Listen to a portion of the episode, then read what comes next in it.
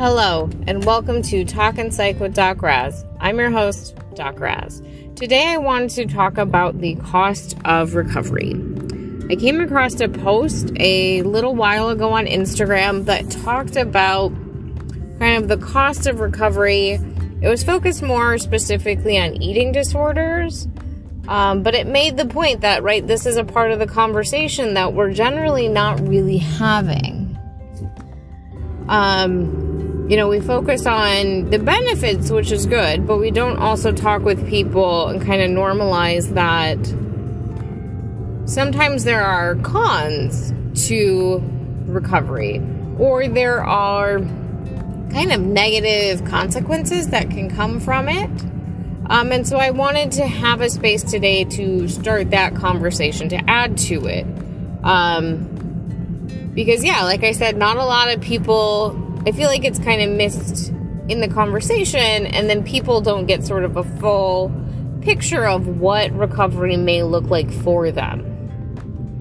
Um, and this is going to be different depending on the disorder. So, as I mentioned, I saw that post related to eating disorders. And so that kind of discussed, um, and I'll see if I can find that post again. Um, but it talked about, you know, so if you stop engaging in, you know, eating disordered behavior, your body may, right, may start gaining weight. So you're going to need to possibly buy a new wardrobe. You may start to feel kind of crummy about the new body that you have, right? That's the whole reason, that's part of the reason that you developed an eating disorder, someone developed an eating disorder. Um, but you know, if you have to get new clothes because your body's changing sizes because you're now feeding it appropriately, that's going to cost money. Clothes are not necessarily cheap. Um, and depending on the size that you're moving into, there might be limited options for clothes. You know, if you're now becoming a bigger person, especially a bigger woman, the options become limited. Um,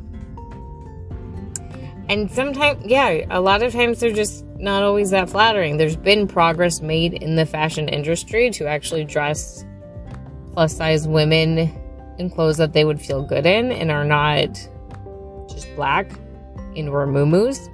Um, which again, if that's your style, rock it, love it. That's good on you. But that's not everyone's style. That's not something everyone gravitates towards. And so if it feels like that's the only option, there's going to be emotional consequences to the fact that you no longer are engaging in those behaviors that you were before.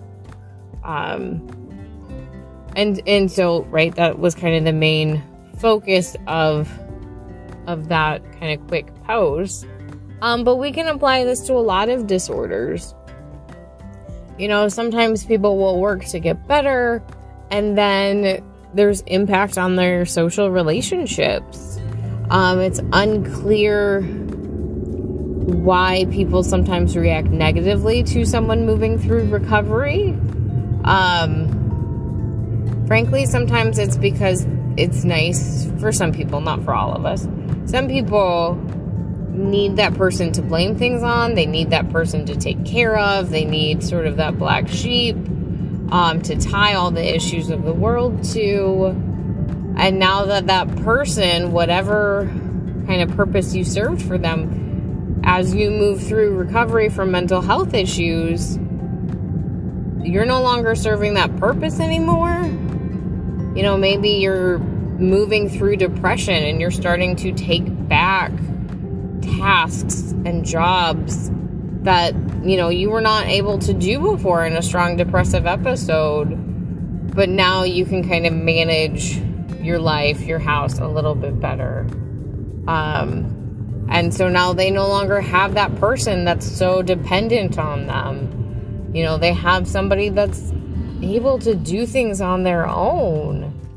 Um, and so they're gonna kind of inadvertently push back against that, saying, you know, they might imply things like, you still need me, this isn't gonna work, this isn't gonna stick, you're never really gonna get better, you're always gonna need my help.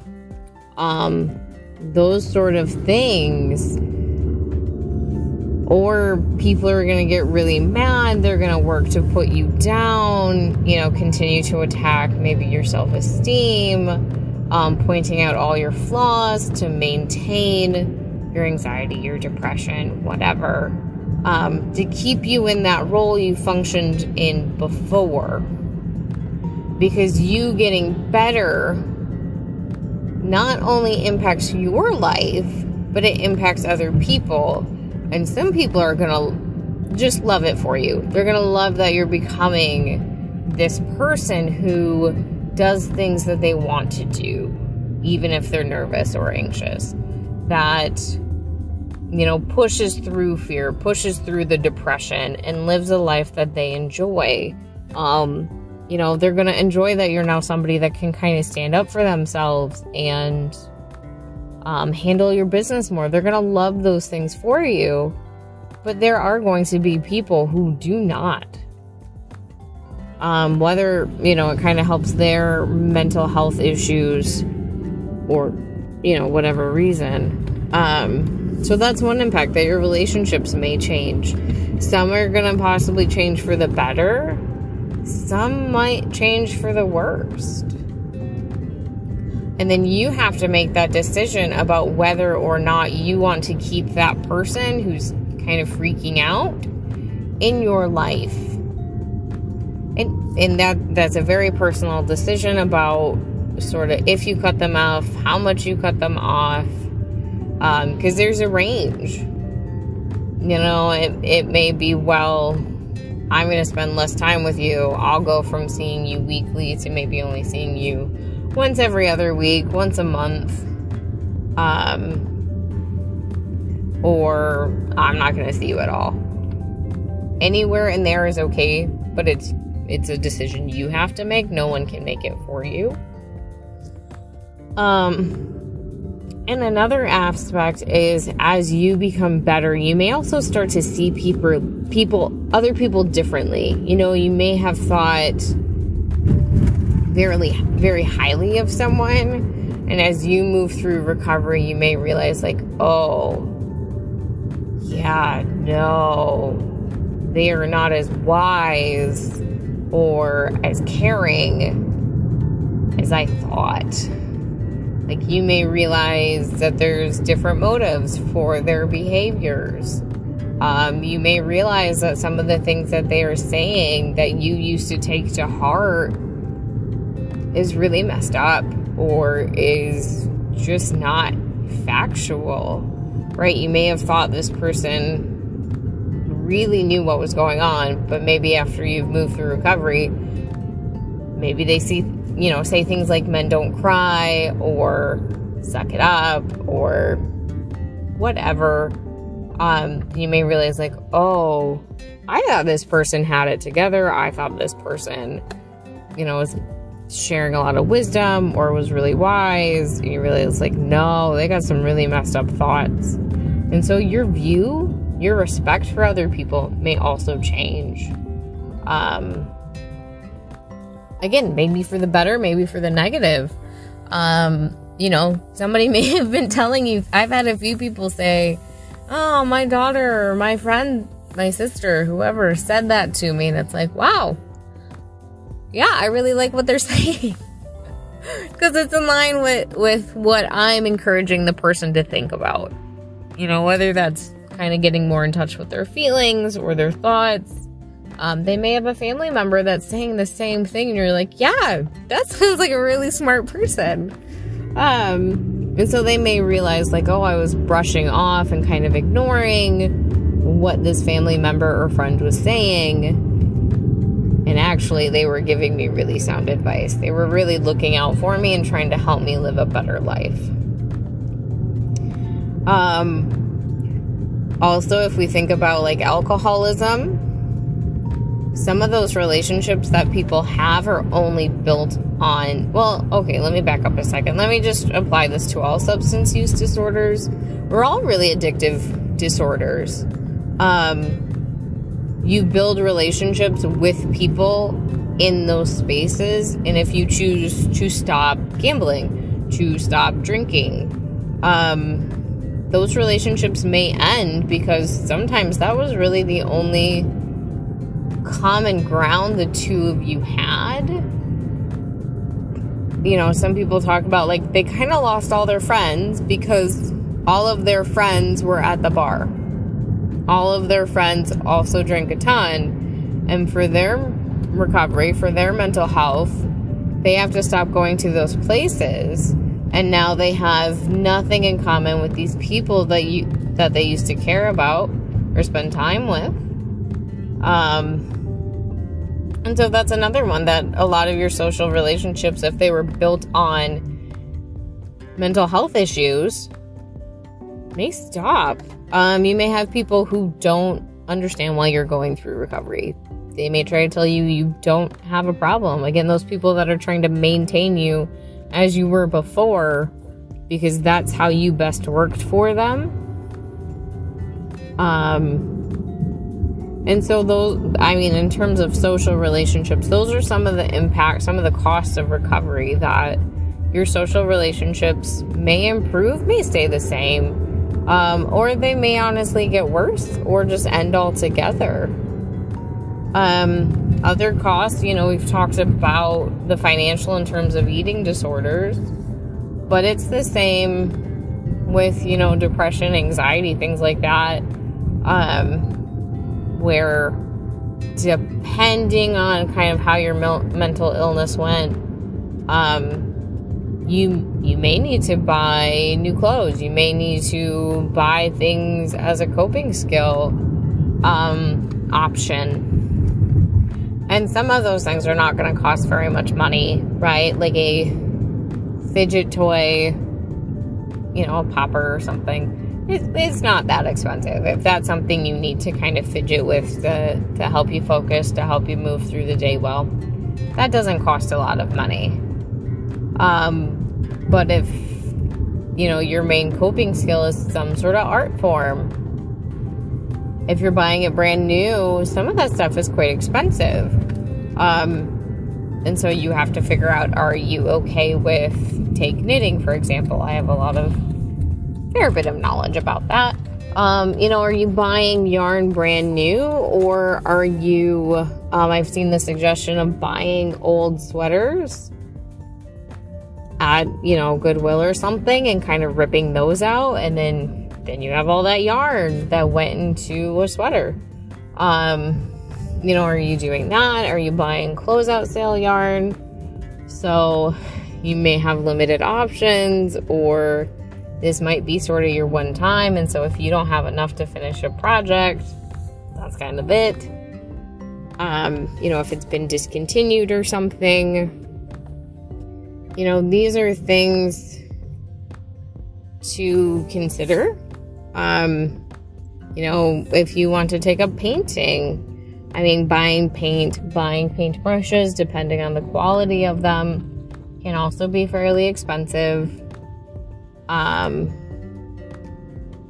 and so, are you buying brand new canvases? Are you choosing to um, buy again canvases maybe at like a thrift shop for a few dollars and then painting over it.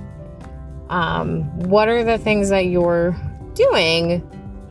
Because, right, adding financial stress is only can move you back in your recovery or kind of stall out your recovery. Um, if you know, due to your depression, you weren't eating very much, and now your depression is kind of you're through that episode and you're eating more and your clothes don't fit very nicely anymore right that's going to impact your mood and that's going to impact your wallet because we all like clothes that actually fit our bodies um and so so there's a financial cost sometimes for other disorders right they're going to start making money because they're not spending it they're not gambling it away they're not spending it on substances, cigarettes, alcohol, whatever. And so now they have more money in their pockets. Um, and so the, the cost of recovery is not the same for everyone. Um, other things might include I mean, there's just the cost of therapy, cost of engaging with psychiatry, uh, maybe finding group therapy. Those things also, if you have poor insurance, if you have high copays, that's going to be quite a bit of money out of your pocket as well. Um, and with the system as it is right now, I know in some places it can be really hard to find someone to do therapy with. It can be really hard to get in touch with a psychiatrist. And then, you know, depending again on your insurance, maybe you have high copays for the medication. And so you have limited options for which meds you can and cannot take, dictated by copay costs. Um, and so I, I've had, you know, I think just once where somebody didn't show up for an appointment and I call them to say, like, hey, we had an appointment scheduled. And she goes, I didn't have the money for the copayment. Um, you know, these things for most of us are not free. For some people, they have no copayment, and so it's just their insurance payment. Um, but for a number of us, quality insurance is also not cheap. And so how do you make that that choice? I know my husband and I have been at the point where in the past he was on his parents' insurance and it was it was not good insurance. The co-payments were very very high. And so we were at a we were young enough and kind of poor enough that it's like, well, is this bad enough that you need to go to a doctor? Or can we kind of push through it or, or do things at home to help it feel better? And that honestly right? That's a cost uh, cost benefits kind of situation where we saved money in the moment because we didn't really have the money to spend on a $75 copay. Um, but it's done more damage, and so we might be paying more now. It's a bit more feasible, but you know, what damage has it done to his body? There's also the health impacts of mental health. Hopefully, if you're getting better, those costs of mental health is going away. Um, but if we think of like depression and stuff, you know, if you're not getting out of bed, you're not probably not brushing your teeth, probably not engaging in basic hygiene to keep yourself well. Again, that might also lead to some medical issues. That that particular cost of recovery is now that you're taking care of yourself. Um, but if you address, you know, some dental issues that you have because you were at a spot where you were so depressed you couldn't couldn't brush your teeth, couldn't floss, um, you know, that's gonna be expensive. On the flip side, you might start losing teeth if you don't take care of it. So that's up to you how you want to handle that business. Um, so those are just some of the costs of recovery you know, it may increase other issues for you and you have to kind of figure those out. But if you're involved with therapy, whether that's group, individual, whether it's, you know, private, public, you know, you're in Alcoholics Anonymous, um, NA, something like that. Those are spaces, I think, to have some of these conversations, to talk about these things because you won't be alone. You're not the only one paying these costs. And other people can give you ideas of how to address them if you are sort of struggling. Maybe somebody knows of a you know, community resource or a really great thrift store with like actually really good options and not just a bunch of junk people dropped off. Um, you know, if you go thrifting, you know that some stores get higher quality than others. It's no dig at any of them. Um, maybe they know of, food banks you can use, so then you can kind of spend your money on something else. Um, it really just depends on what would be right for you. But recovery isn't just all magical rainbows and unicorns. Sometimes there's these other things we have to contend with now that we did not before. Um, maybe you know, right? If if your depression led you to not really eat, now you're eating more. Your food budget's gonna go up. Um, you know, these are things that we don't necessarily talk about. So I just wanted to talk about it today. Um, I hope you all, you know, if you have any thoughts on this, please feel free to reach out at talkandpsych at gmail.com or on Instagram or TikTok, talkandpsych Um, but I hope you all have a good day and you do something nice for yourself. Bye.